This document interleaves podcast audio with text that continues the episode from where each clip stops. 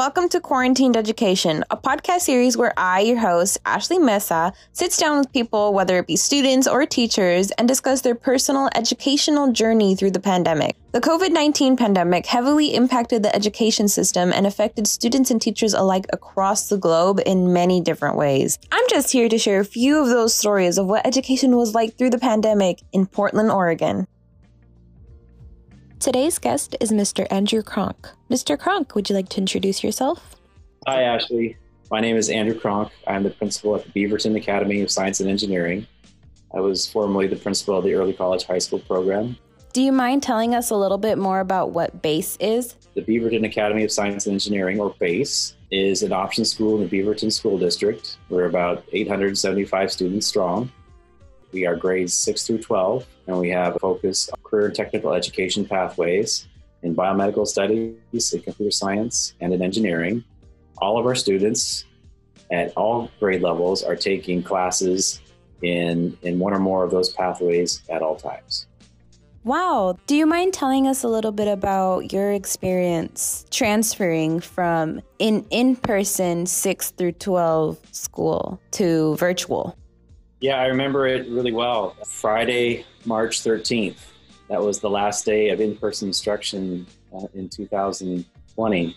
And, and uh, my band was scheduled to play out at uh, a venue that night. And uh, we ended up canceling the event. And then school was canceled. Everything just started shutting down. You know, we had thought we were just going to get like an extra week of spring break. Like this was just going to be, you know, the sniffles and you know, a week, maybe two at the outside, and it's just going to be business as usual. And that's just how naive I was, and I, I, think many people were that having never experienced a pandemic, you know, the SARS, the bird flu, that was a scare, but for most of us, it didn't touch our lives. It didn't impact our lives, but this has changed everything. So going into that was crazy. And then accepting that we were not going to come back that school year and that we were going to be in comprehensive distance learning. you know, it's, it's basically like, you know, the train's barreling down the tracks and without going through a switching station, it has to make a right hand turn. So you can imagine all the cars are piling up and like sort of a train wreck. But people rose to the occasion and made the best of a very challenging situation. But it was a lot of wear and tear on uh, people and families. You know, families who had a rhythm with work and childcare suddenly have to scramble to change directions and find alternatives, you know, pooling resources in their community. And then the economic repercussions of an extended pandemic started to kick in, and, and families started to lose their, their sources of livelihood, their income. Um, yeah, it has been really challenging. Uh, I think the start of the 2021 school year, while we were still in CDL, we were much better prepared to do that well. And the model was direct instruction online, whereas the model of the spring before was, you know, we're putting material online, just hope people do it. So it was definitely a step in the right direction. I felt like, you know, with time that got to be reasonably stable, I guess, reasonably effective. And make no doubt, there were learning losses for some students, and you know, we lost just some students fell off the radar. And in spite of our efforts to reach out and take things home and home visits, we were not able to re-engage them. But the one thing I really want to commend is just the ingenuity of my staff. Know, we're a hands-on, project-based CTE pathway school, and you know it's really hard to build a guitar, which is one of our classes, when you're not in person to use CNC machines and and all the equipment on campus. But our teachers found a way to send those kids home pre pre-made so that some of the stuff could be assembled at home and lots of students were very successful. And that was across the board teachers putting together kits and things that could work at home over distance online so that that was wonderful to see. That was a big upside you know to watch the innovation and tenacity of, of the staff. You know definitely students learned during that period. You know, it might be a little different kind of learnings, but I think a lot of students learned self management, how to get themselves up in front of a, a class on time. You know, a lot of students might have would, have normally been at school were now at home taking care of themselves, maybe siblings and juggling, juggling it all. No, that may not be in the curriculum, but those are life skills that people learned. You know, that last spring we went into hybrid, which was another pivot and that took a while to adapt to, you know, teaching online and in person at the same time. It was good to see students back in the building, even on a limited basis then. And here we are now back, everyone's back in the building. And it is, it is wonderful. I mean, I get there are risks, and I think it was the right call to address the risks and manage those risks because the the gains of learning and community and social connections. There's no doubt in my mind that we learn better in community, and, this is a, what we need to be doing. It is very challenging, though, Ashley. Just the the different components of trying to keep the community safe. Masking, I have to say, is going well. Like no one, no one's pushing hard on that. By and large, across the board, students, staff, community members, everyone's abiding by the the mandate, and that's working well. Social distancing is hard for people. I think students in particular, because, you know, we miss each other. people have their friend groups and that, they've been apart for like a year and a half and it's like crazy. Like, you know, some students that I hadn't seen really since seventh grade are now ninth graders and they've grown eight inches. And, you know, I looked at this guy that I knew as a seventh grader, and now I, I see a little bit of beard kind of growing up around out from under his mask. I'm like, what on earth is going? Oh, it's been almost two years. I, I guess that explains it. Yeah, but we're doing it. Uh, the social distancing is very hard, and there, there's also just other challenges coming back that you wouldn't have expected. Lots of families are choosing not to send their kids on a bus. Well, I get that. But as you know, this building wasn't designed ever to be a school. It was the Tektronix headquarters for a long time. So we don't have like real sophisticated traffic circles and drop offs. So it's the parking in the, the, the traffic in and out of the lot is has been very challenging and trying to come up with new routes and so people can get in and out safely, stuff like that. And I have to say, like, I think the world would be a better place without TikTok. That probably makes me very unpopular. But there's this these ridiculous challenges that go on where students are like tearing off the hand sanitizer, like the soap dispensers. I, you know, I think I've got maybe three soap dispensers left in the building, and it's only the first week. And you're like, ever you need a time where people can like wash their hands with antibacterial soap, it's like, now. So don't tear them off the wall because then they're broken.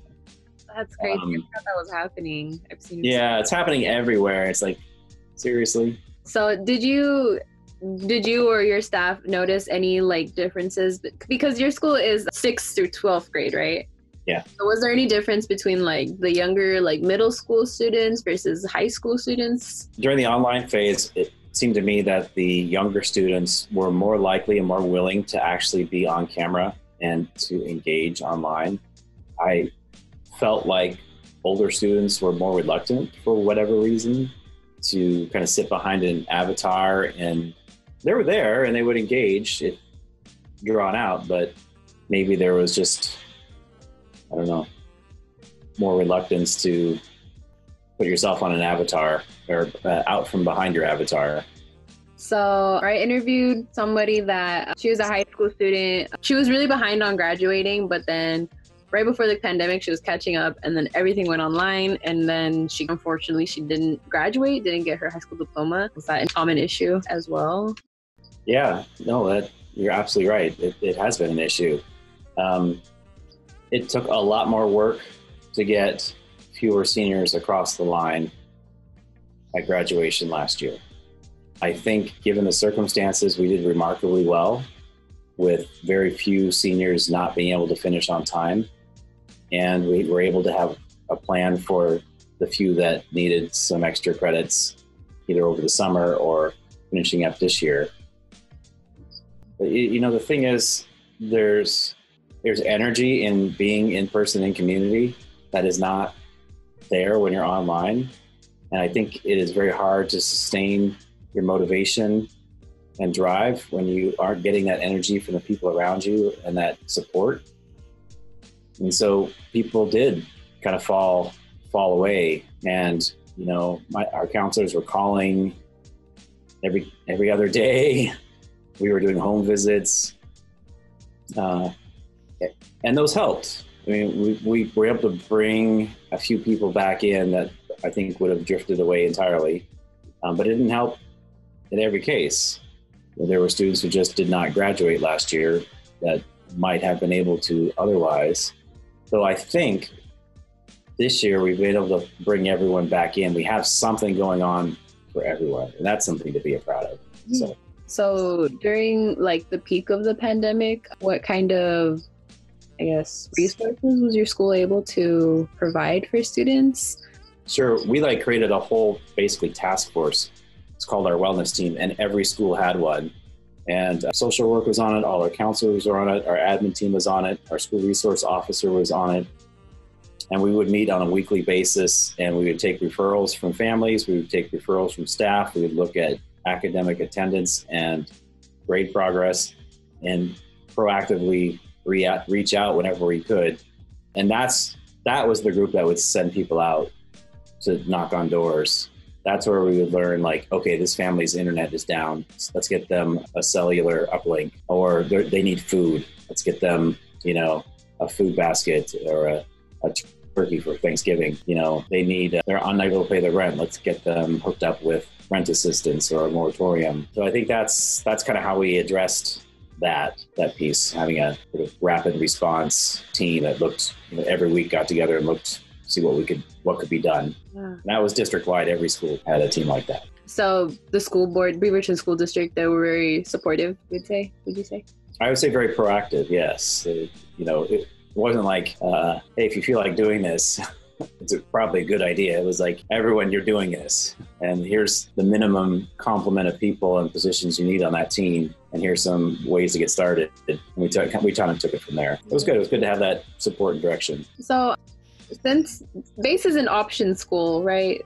So was there a drop in like people applying to go there or choose or just going to the homeschool instead of is it an application process? I'm not really sure how. It's a lottery. So you have to apply to be in the lottery. And then there's a second consideration if the lottery doesn't work out.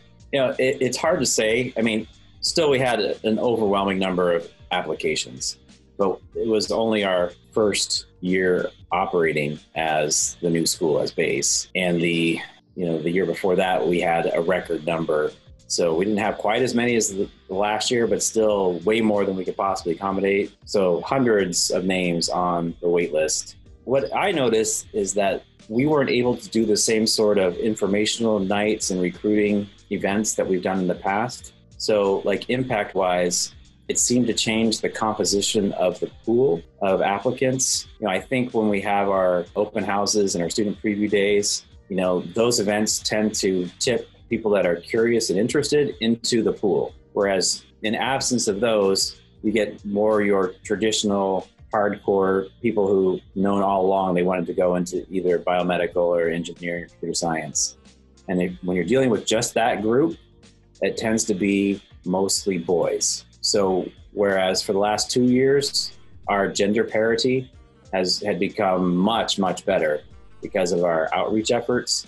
This last year, we lost ground with attracting young women to our, our, our programs, which is unfortunate. Something I hope we can remedy this year. When did it go from HS2 to base? Officially, SST and HS2 merged on July 1st, 2020. Oh, did you use um, Zoom or a different platform? We use Zoom, yeah. just like we're zooming now. it's interesting because I never was, I didn't do a whole lot of, I'd used Google Meets a little bit and wasn't familiar with Zoom, didn't do Microsoft Teams. And now, like, it's much more part of my regular existence. You know, when I have a doctor's appointment now, most of the time I'm just Zooming with my doctor. I have a, a, a guitar lesson every week. I'm not driving across town at five o'clock. I just get online on my Zoom and we're just jamming on the guitar on camera. That works great. Like there are some upsides of of having been forced to adapt to a new set of circumstances that are going to stay with us long after the pandemic is over. Like I did all my interviewing over Zoom for most of the positions of this year and all the positions last year. And that's fine. And so now I'm like, I'm very comfortable offering an interview now in person or on Zoom. And there are times that's better for both parties. And I don't feel like there's an advantage either way. There's not an advantage coming in person. I think some people might think it is, but I get the same sort of information visually and making that connection with the candidate online that if they're sitting in the conference room with me, so, like I'm going to do that for always now. Just always do it. Yeah, it's a great tool that just kind of came at the right moment. yeah. Boy, I wish I had uh, had the savvy to invest uh, stock, you know, invest in like Zoom stock like like uh, two years ago. Oh yeah, for sure. So on the subject of like mental health, did a lot of students come to counseling for help with like because they were stuck at home all the time? Was there a lot like a rise in people coming to your uh, school counselors to talk? Anything like that? Was there any? Yeah, I mean, sure. The isolation is has a tremendous effect on people's state of mind and wellness. So there was a significant uptick in the kind of conversations our counselors were having and the referrals that we're making because our guidance counselors are not really set up to do long-term sort of therapeutic care. So you know a lot more referrals to agencies that that's what they focus on. Yeah. And we saw it among the students but it, I, I also know that it took a toll on the adults. Like these have been hard years yeah. long long months oh, of yeah. isolation from each other and having to constantly adapt to changing circumstances and constantly pivot with you know guidance that can change from week to week and you know always being you know I, I feel very keenly the responsibility of keeping everyone safe in this community and as the principal you know the buck stops here and i feel it and i know my colleagues at other schools where principals feel it. And I know as a group, we're not sleeping well. There's so many demands. And, you know, any of us can rise to the occasion and go that extra mile in a crisis for a while. But I don't think anyone's designed to do prolonged crisis level energies for months and months and months and, you know, coming up on two years it takes its toll. You know, it was good to have a break over the summer, but I don't think any of us were able to completely reset to pre-pandemic levels of energy. Yeah, yeah. some hard miles. Was there any support systems for teachers, or they kind of had their own thing? I assume. Well, you know, the district provides avenues of support as part of what is offered to all staff. I think we tried to make some extra efforts to connect in whatever ways we could. You know, we were able to do a couple things together on campus. We did them outside.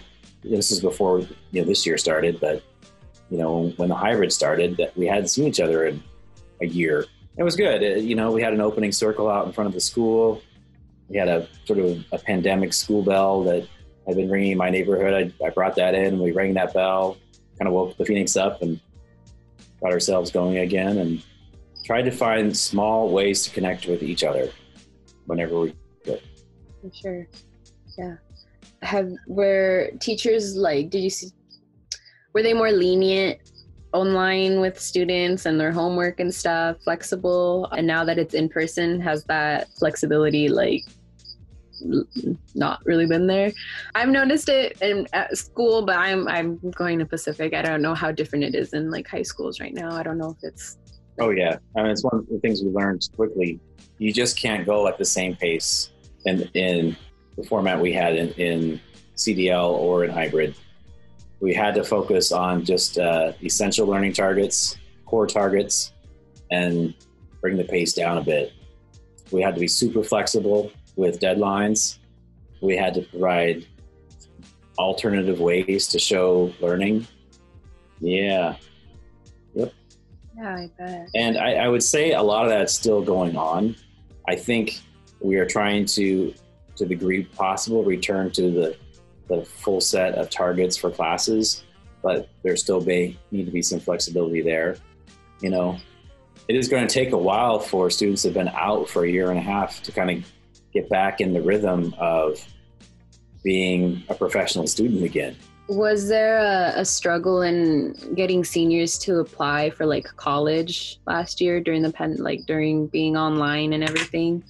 As I, I know there was like a drop in college applications, scholarship application, FAFSA, OSAC, things like that. Was that a problem at your school? It seemed like fewer students were applying for financial aid, which suggests to me that fewer students were also applying to colleges. I think more people opted for a gap year or to go to work for a while. You know, it's exciting to go to college, but less exciting when you're just zooming it in, not at the college. So I think a lot of people decided, you know, why would I pay the tuition for this experience that's eh, sub subprime? I'll go work for a while and then and try this again when I can go in person. Yeah, definitely. I've seen that pattern within a lot of people I've interviewed. I guess I want to end on a, a hopeful note that, uh, yeah, this it, the Delta variant is very scary, and we still have miles to go before we can rest. that being said, coming back in person was the right thing to do, and we can mitigate the risks to some extent. And by coming together as a community and practicing the social distancing and, and abiding by the mask mandates and, you know, washing our hands and sanitizing, you know, mm-hmm. this is going to change us, but not break us. So I am, I continue to be hopeful and I continue to feel positive and I, I am re-energized by just the joy in the building, seeing students together. Though I, I'm going to still say I, think I could do without TikTok. for sure. All right. Well, that's everything I have. Thank you so much for this. I, I hope the, the footage is good and it's what you needed and helps you on the next step of your journey. Yes, thank you. Thank you so much. You're very welcome. Take care, Ashley. You too. Bye bye. Bye bye.